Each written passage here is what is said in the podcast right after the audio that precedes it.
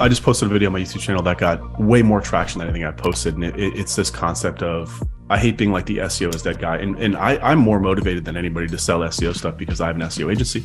And I also have the blueprint training, which is focused on working with SEO agencies. And, and what I tell people is that look, as long as people are using a platform, it's not dead. Like email, right? Like email marketing is not dead. It's just completely changed, and the attention has gone from 50% open rates back in the day to if you're at 15% on a big list, you're in a pretty good place, right? It doesn't say that email is dead, but our strategies have to change. It's the same thing with SEO, especially if you're an SEO vendor, or an agency.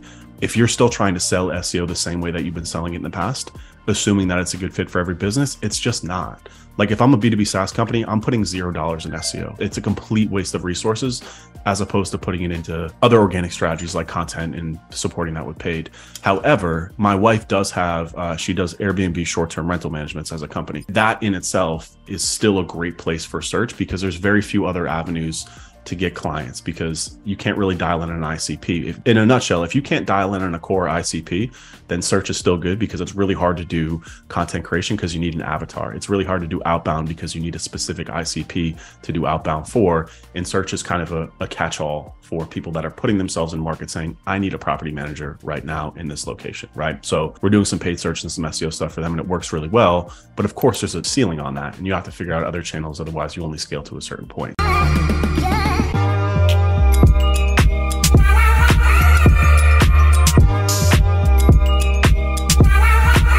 When I coach and work with agencies, I tell them all the time, I like hook them in by telling them that, yo, if you're continuing to run and sell your SEO agency the way that you've been doing it for the past five, ten years, you have a very limited runway left. You got maybe one or two years left on that until the market starts to get smarter and being like, hey, I'm getting traffic, but I'm not getting any customers. The core of what we do here as marketers is to make people money or some form or facet that leads to getting more customers and making more money. And if you're not able to prove that, or at least be a attributable source to that, which is what's happening with SEO, is like you can still get a ton of traffic, but but if you want to rank for top funnel searches that have nothing to do with the brand or are purely informational or people can get that from a knowledge graph in Google, you're making it very hard for yourself to continue to build your business. And that's why the blueprint training does so well because we're focused on refocusing the offer on industries, on niches, on verticals, on ICPs where SEO still makes the money, right? My agency, for example, focuses on attorneys because I've been through the gambit with attorneys trying to help them do podcasts and video marketing. They're just too busy, right? And these guys are all guys and gals, I should say, are all taking sales calls themselves.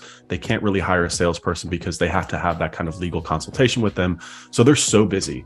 And their big thing is that I don't want a lot of traffic. I don't want a lot of leads. I just want the right leads. Because if I get two or three cases, I'm good for the next for the next couple of years. Right. So understanding again who that ICP is, what they want, and then backing that into the proper marketing mix and marketing strategy is really kind of the core foundation of, of, of what a lot of my thesis is when working with agencies now, which is you have to be focused on a single type of customer, especially if you're an agency doing less than you know, one to three million per year. You got to focus in on one vertical, on one niche, on one ICP, if you will. And then focus completely on what it is that is going to make them the money the fastest. And then that is what your service and offer should be. And if search is a part of that, great. But we can't be romantic about just forcing search on people anymore because, again, you're just setting yourself up for these conversations where the client is upset, the client isn't happy, the client is bothering you, which is dragging down your team. It just becomes a nightmare of a business to run. That's why so many agencies get stuck in this this business where they're like, I'm working nonstop and I feel like I can't get ahead. And it's like, yeah, because you're not selling the right thing. You're not putting yourself in the right position to succeed. Um, no, well, I think it when you said you know SEO for SEO's sake, you know, is, is kind of what everybody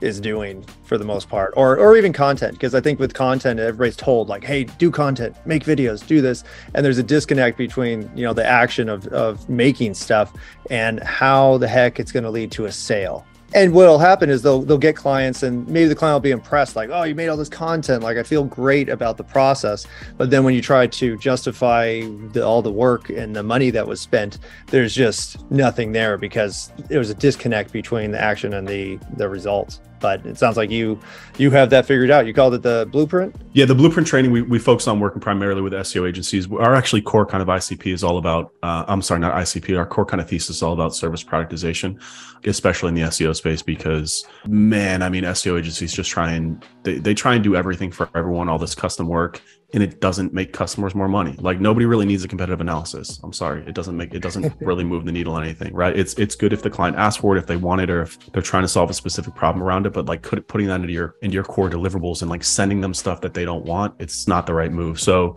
The thing with productization, though, is that you cannot productize your service if you're not focused on one vertical, right? The whole thesis with productization is that you're doing the same thing over and over again for the same type of client, and you're focused on solving a specific problem for a specific avatar, right? And when you can do that too, then you can create leverage in terms of pricing, right? Being able to, when you're solving a problem, again, especially it's a painful problem, and that problem is tied to lack of customers, to lack of whatever, you can then anchor your cost, your pricing against the expected result or against your past results, right? And that's another reason why SEO agencies get stuck is because they're not making companies more money. So they they're charging based on hours and based on output. And so they're constantly throwing more stuff on to be like, oh, let me do more and more stuff to justify these hours. When it's like me now as a business owner who works with vendors, I get it. I'm like, I don't really want to talk to you. I don't really want to have a weekly call with you to talk about my keyword rankings. Just show me the data that I need to know to make to show me that what I'm paying you justify is justified. And again, if SEO is so many SEOs are just so romantic about the channel. I mean, we've been doing it for so long. You don't really realize how big the SEO industry is until you're selling to this industry for, you know, five years now at the blueprint training and you realize it's a big big industry and people are very passionate about it. And it's great because it creates a lot of conversation which makes marketing in the space very great. As i'm sure as you all know a digital marketer agencies are very passionate and they're very vocal and they love discourse which is great you know for for marketing. But they're also very stubborn and resistant to change because there's a lot of fear rooted in changing your business and especially your core model and kind of pivoting off of seo people are seos by nature instead of problem solvers by nature consultants by nature and focused on what's best for the client not what's best for you and what you want to do. It's not about us, it's about them. Like, how can I help them? How can I help them sleep better at night? How can I help them get more customers? How can I do all these things? That's what we should be focused on our services about. And again, that's how you build into this this leverage with pricing to be constantly going up market and charging more without having to do more. You can charge more by doing less. It's not like just a, a, a, hook and an ad that I run. It's not overly difficult, but it comes down to understanding that ICP and what they really care about, right? Like with attorneys, like I said, we could throw a bunch of stuff at them, but if I don't really know who they are and what they want, then I'm just wasting time and I'm also literally kind of drive my business into the ground. But by stripping things down and productizing your service, you're able to focus on the core process that drives results. It also creates a standard, right, for the top tier of what you could and should be doing every single time. Because when you're doing custom work, which I don't have a problem with per se if the client's paying you the right amount of money for but if you're every client that comes in, you have to reinvent the wheel and figure something out it's a nightmare of a business to run. It is not a fun an agency is not a fun business to run if you're doing that.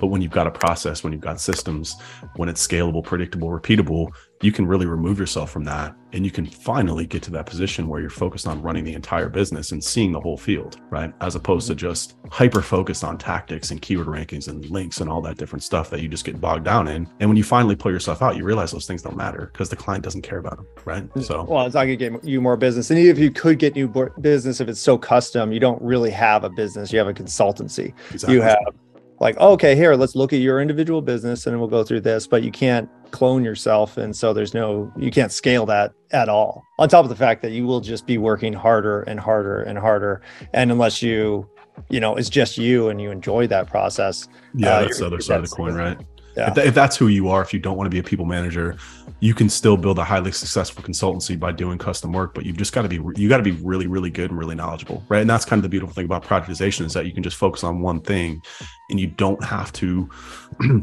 you know. When I do consulting, uh, brain consulting, it, it is it is a pretty big scope and a pretty big task, and I do have to be pretty well involved in it because I'm the one again who's been doing this for 15 years and has pretty much seen everything that there is when it comes to especially B2B marketing. But you're right, it doesn't scale. But what I do is I just keep raising my prices, keep raising my prices, keep raising my prices, keep raising prices until people just get priced out or, um, you know, it, it's no longer worth it for me to work with them. But I agree. I, I do that to put cash in my pocket so I can go invest in real estate. I don't do that as my primary core business because it's not something you burn out on it.